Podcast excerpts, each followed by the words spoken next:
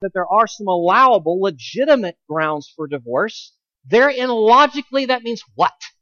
There are some unallowable, that's a word, illegitimate grounds for divorce. And if we just look left, left and right, we know that we are surrounded by them all the time and perhaps even at times tempted towards them ourselves. And they begin with buying into some myths. Then those myths need to be called out for what they are, lies. And I want to walk through them quickly with you, lest any of us fall into them, and perhaps we might even be used by the Lord in His grace and mercy to protect others from falling into these, these, these traps themselves. Here they are. I'm just going to take these in turn. They're not original to me. I'll just tell you, I'll put it this way. If you like S's, alliteration, this is Schwartz's take on R C Sproul and Ken Sandy. Okay, so I'm kind of culling together the writings of some much wiser men. First, the love has gone out of our marriage, so it's time to get divorced. That's one of the myths. That's how it goes. It's based on some pretty sh- shocking assumptions. One, that you actually have the ability to discern that the love has actually gone out. Two, that it can never come back. And here's another problem. You have founded your understanding of what marriage is all about on your fleeting feelings instead of the bedrock devotion and commitment one to another till death do us part. That's myth number one. Myth number two. You know, it's better for the children.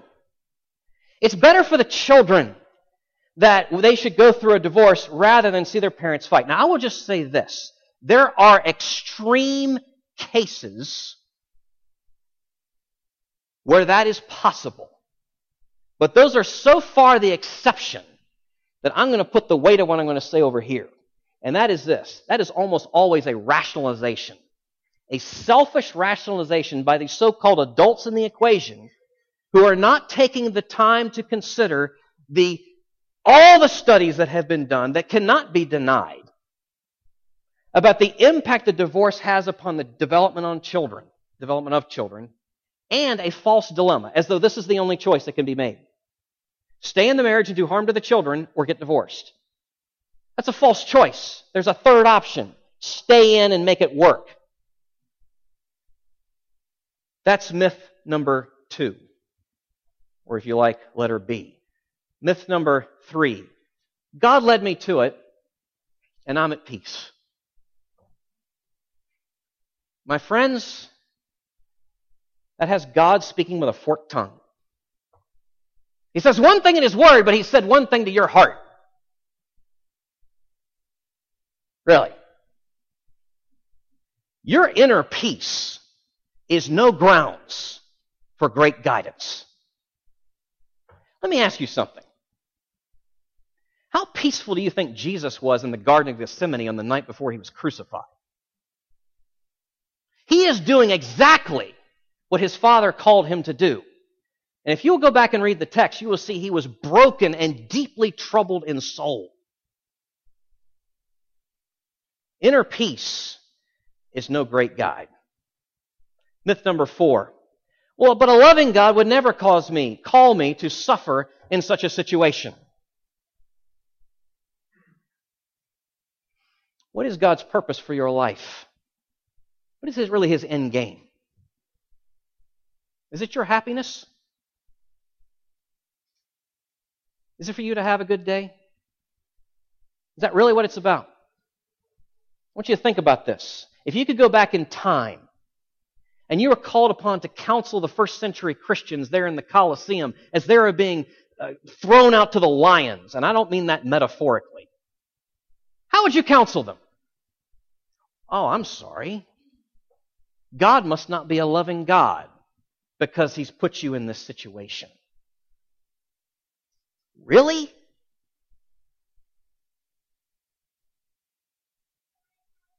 There are times, my friends, when God calls us to do things that are completely counter and opposite to our desires. It's myth number four. Myth number five, the last one. But God is forgiving. He'll be okay with this. He'll be compassionate. He'll be merciful for what I do. Oh, my friends, is that not to presume and abuse His grace and His mercy to you? Is it not to presume upon his relationship with you? And I would even go so far as to say this. I think it begs the question as to whether or not there is a relationship. If you are so cold as to take that step.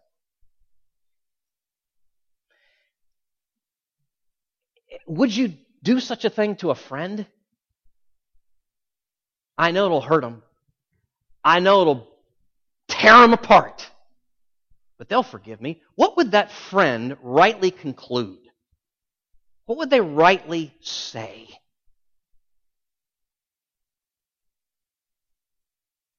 Please hear me. I want to go back to something I said a few moments ago. Every one of these myths, lies, tall tales is forgivable and can be cleansed by the blood of Jesus. But let's call them what they are. Let's call them for what they are. And know that they had to be covered by the blood of Jesus, who again came as the fulfillment of the law. And we need to hear and heed what he has to say on these things. As I said earlier, in wrapping this up, ultimately this is really not about what we think it's about. Ultimately, predominantly, this is not really about divorce. It is about marriage. God's view of marriage. And I want to end with just asking you to consider two things that are so pressing upon us uh, and why a passage like this is worth our considering today. And the first is the state of things today in our culture. I was reading a survey, a study rather, that was just done based on some surveys uh, just in the last couple of weeks. Uh, the results came out.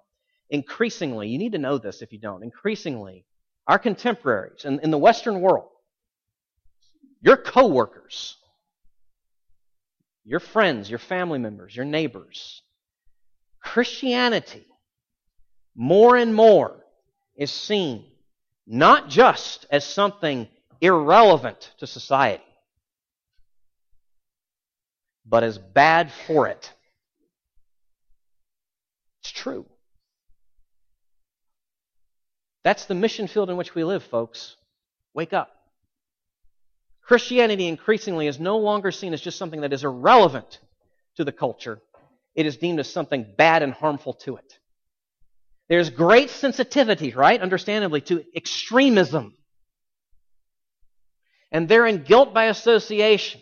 Anyone who is deeply devoted to a cause or a creed or a faith to the exclusion of any others is suspect, you see. Okay, that's where we are. That's where we are. It's where we live. And here's the opportunity before us in where we live, just as it was in the first century. Just as it was in the first century. For, especially in our context, given that there's so much confusion on the topic of marriage today, for Christians to live out the gospel in the context of their marital relationships. And let the watching world wonder about this radical, crazy, otherworldly thing that they are seeing. And they're dying to see and be drawn to it. Let me read you uh, one case example here. Robertson McQuilkin. This is, I'm reading straight from a quote here from Brian Chappell's book, Each for the Other. Robertson McQuilkin, a leader not only of his home, but of the evangelical world, was until nineteen ninety president at Columbia Bible College and Seminary. He resigned from the presidency because his wife, Muriel, afflicted with Alzheimer's disease, needed his care. During his last two years as president, McQuilkin wrote that it was increasingly difficult to keep Muriel at home. When she was with him, she was content, but without him, she became distressed and panic-stricken. Though the walk from their home to the school was a mile-round trip, she often tried to follow him to the office. Seeking him over and over, she sometimes made the trip ten times a day. When he took her shoes off at night, McQuilkin found her feet bloodied from all the walking. Washing her feet prepared him for what most saw as an even more Christ-like act, sacrificing his position to care for her, which he did. Now I ask you, is that extreme? Yes! And beautiful! And that's what the world is wanting to see. To see a, the gospel take root in people's lives, to see His faithfulness and patience moving into our hearts and moving in our relationships to see His mercy and forgiveness pouring itself into us and through us, to see people whose security and identity are so secure and locked in and certain that they know they're, they are free to pour themselves out into the sacrificial care one for another without any strings attached.